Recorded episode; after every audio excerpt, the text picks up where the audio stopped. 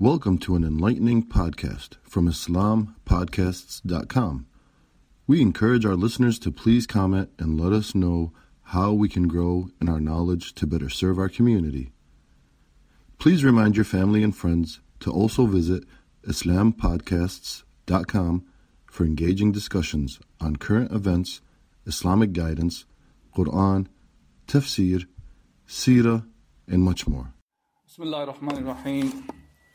الحمد لله. نحمده ونستعينه ونستغفره ونؤمن به ونتوكل عليه. ونعوذ بالله من شرور أنفسنا ومن سيئات أعمالنا. من يهده الله فلا مضل له ومن يضلله فلا هادي له. ونشهد أن لا إله إلا الله وحده لا شريك له. نشهد أن محمدا عبده ورسوله. أما بعد فأعوذ بالله من الشيطان الرجيم. بسم الله الرحمن الرحيم. قال الله سبحانه وتعالى في كتابه الكريم يا أيها الذين آمنوا اتقوا الله حق تقاته ولا تموتن إلا وأنتم مسلمون. وقال سبحانه وتعالى في مكان ثاني يا أيها الذين آمنوا اتقوا الله وقولوا قولا سديدا. يصلح لكم أعمالكم ويغفر لكم ذنوبكم ومن يطع الله ورسوله فقد فاز فوزا عظيما صدق الله العظيم Today, uh, as we are approaching the cold winter in Chicago, I'll start off with one of the stories that was shared by one of the brothers. And the story is about 30 years old. And uh, the brother was walking on Taylor Street in Chicago, as some of you, the brothers, may know. One of the winter nights, cold, freezing winter nights, he was walking on the Taylor Street, was passing by UIC hospital, the front door they have, and uh, he saw a man shivering, lying down on the side of the entrance of the hospital. He was shivering on the sidewalk, and the brother obviously he could not do much. He went to his apartment picked up a, he had a sleeping bag, brought it back and gave it to him. Allah knows the best what happened to that homeless who was lying down on the sidewalk. But that actually marked something in his mind that he could not forget the story. But unfortunate part is this is not just one off story. It's not just one of one of just one story that happened out of nowhere. Rather, it is one of the thousands, probably hundreds of thousands stories like that you may find. And during because of the past two years or so of pandemic, the situation is not going to get better. We can see that the results of that all of us are aware of it, and we see more and more homeless people around us. And as the winter approaches, we know that some of them, or whichever of them, whoever of them can migrate to the warmer places, they do. It kind of reminds you of the way the birds fly south in winter. It's unfortunate to think of the human beings to be living the life like that, especially in a country which is considered as one of the richest countries on the planet. That country, and I have some few old numbers, I did not, was not able to find the new ones. In 2017, the numbers were saying over half a million people at a time are homeless in a, in a given night. Not talking about throughout the year, but at a given night, more than half a million people are homeless. And these are, I'm pretty sure, very conservative numbers. Looking around, we definitely find much bigger number than that. Allah knows the best. and that, besides that, about 40 million people in United States who live in poverty. Yes, we may think of it, alhamdulillah, we are all good. And we can move on with our lives. But is that what Islam teaches us? Islam teaches us that we are accountable for whatever Allah Azza wa Jal has given to us on an individual level and on a communal level. The unfortunate part of that is we see the GDP of the country as mentioned as close to 70,000 per capita income. That's what they say to the GDP. The per capita income is about $70,000. Now, obviously, those half a million people who are homeless, or 40 million people living below poverty, are not the people who are making even this average salary or average money that people are making. That shows the discrepancy in the distribution of the wealth. As CNBC mentioned, that United, um, uh, the Americans control about $41.52 trillion. And this is talking about the first quarter of 2021. And they say that but the bottom 50% of Americans only control 2.62 trillion. And the top 1% controls, which is 16 times more than what the bottom 50% makes. 16 times. 1% has 16 times more than the bottom 50%. Now, the solution, uh, in general, the problem is placed in front of the people as of scarcity of the resources. Any of us here who have taken some economics courses, this is one of the basic things they try to teach. That the humans have unlimited wants or the needs, and the resources are limited. Hence, there's a scarcity of resources. That's what we're trying to solve. One of the ways to solve it is increase the, the, the, the production. You increase the production enough for the people who live in a certain area. And they stop there. Now, who's going to take that? That's a separate issue. As we can see that the top 1% has more, 16 times more than the bottom 50% of the people. So you can have the things available there for the people, but the access to every individual is not there. And that's what Islam actually teaches us. Before I go to two of the examples from the life of Umar bin Khattab radiallahu anh regarding this issue, oh no, I want to remind a hadith of Rasulullah sallallahu alayhi wasallam first. So we understand why Umar bin Khattab radiallahu anh was acting the way he was acting when he was the Amir al-Mu'mineen.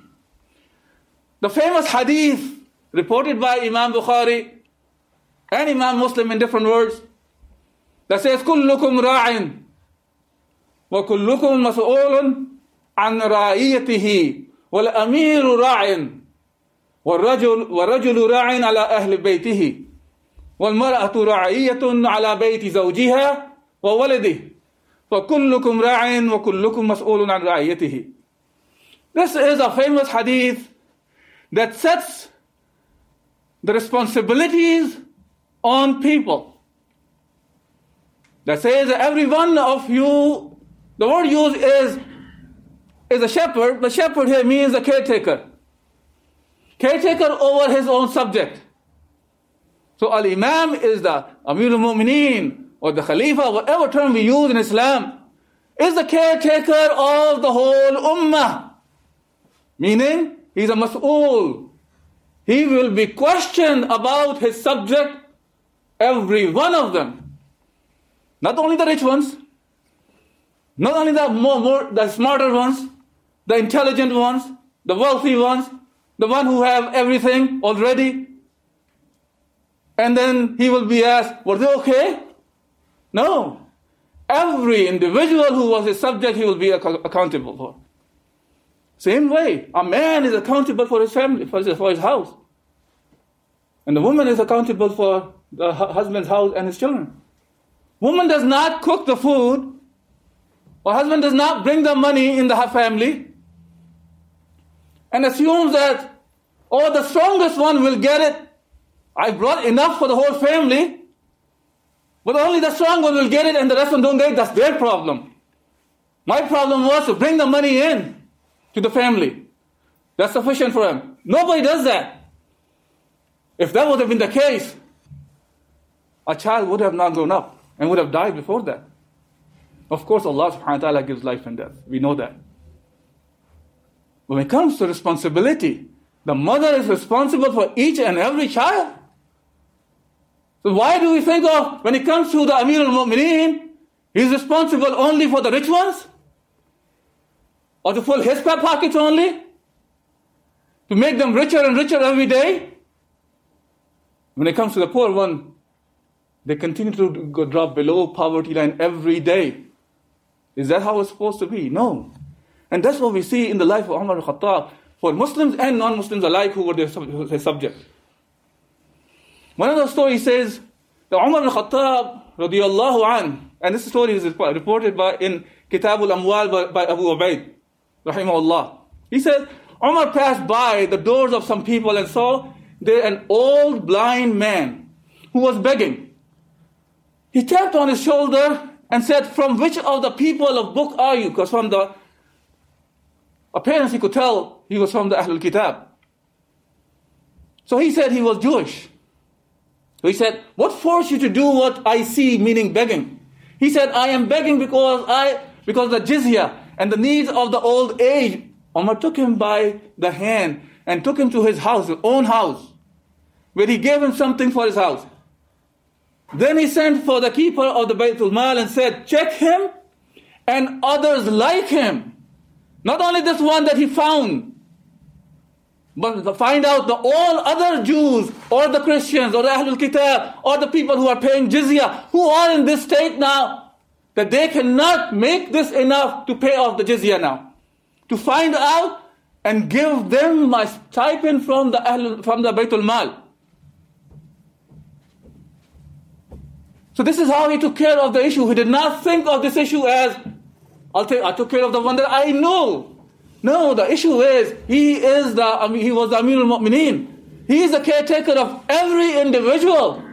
Hence it was on his neck to go and find out who is the one who's in need now.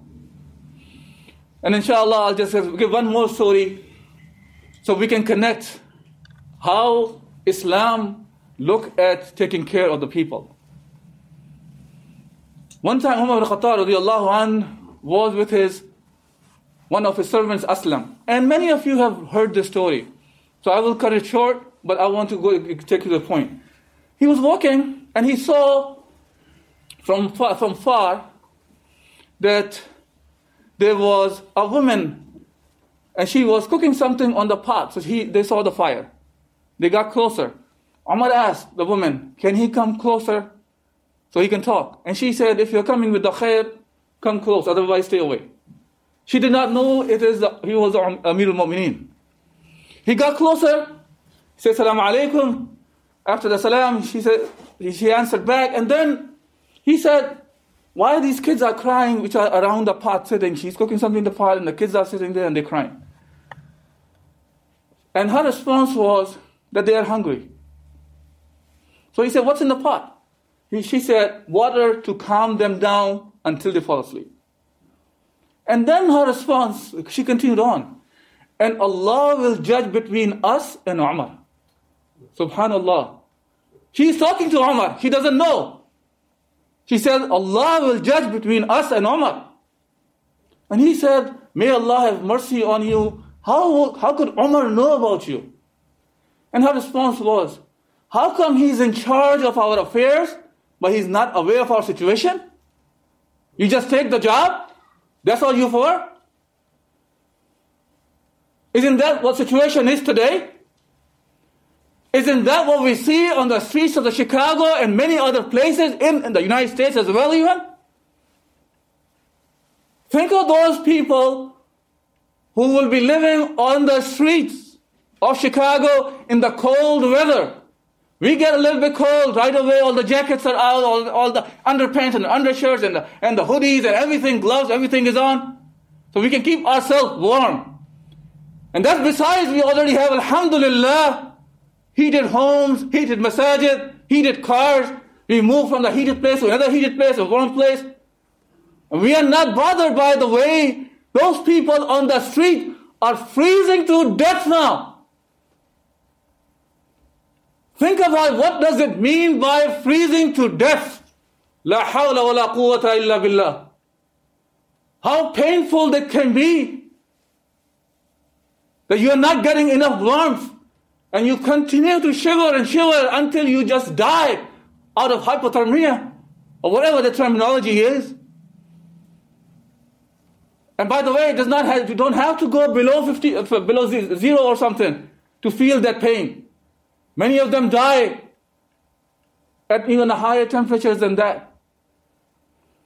And death is one of the things these people are facing. There are many other things that happen to them. Some of us right away question ourselves and say, oh, why don't they just go to those, uh, what is it called, those homes, uh, shelter homes, or these are just druggies, or they, they just take drugs and stuff, that's why they live off the street. Is that what really is? Go to the shelters, find out how long it takes for you to get into the shelter. And every day, you have to get into the line, first come, first serve basis, so you can get into the shelter. And then, if you are in the shelter, there are chances, very high chances, many of them, men or women alike, will be raped even there. That's the reality we are living in. Now think of it. We as Muslims are accountable because we are the carriers of Islam. We have the haqq from Allah Azza wa Jal. This is not just to keep it in the boundaries of the masajid and in our houses. This deen was revealed to Muhammad sallallahu alayhi wasallam to take the mankind out of the darkness into the light of Islam. And that's how we have to, we must look at this situation. This is how Rasul Umar ibn Khattab was worried because he knew that he's accountable. Yes, we need to get personalities like Umar. But what made Umar Umar was the Islam of, and La ilaha illallah Muhammad Rasulullah. This aqidah is the one that made Umar Umar al-Faruq. The one who rejected, even though he was also prayed by Rasulullah he became Abu Jahl from Abu al-Hakam. And Umar became al-Faruq. So that Islam that made Umar bin Khattab from a person who was torturing and oppressing the Muslims in the days of Jahiliyyah to Amir al-Mu'mineen who was worried about even a goat, the, the what do you call, the baby goat, if it trips by river of Euphrates, that he will be accountable. This is how he was looking at it. And that's what Islam wants from us. And we have to bring back Islam to not only take the Muslims out of the misery, but the whole mankind. And the mankind is looking for it. And they are looking at us. It's up to us if we respond to this call or not.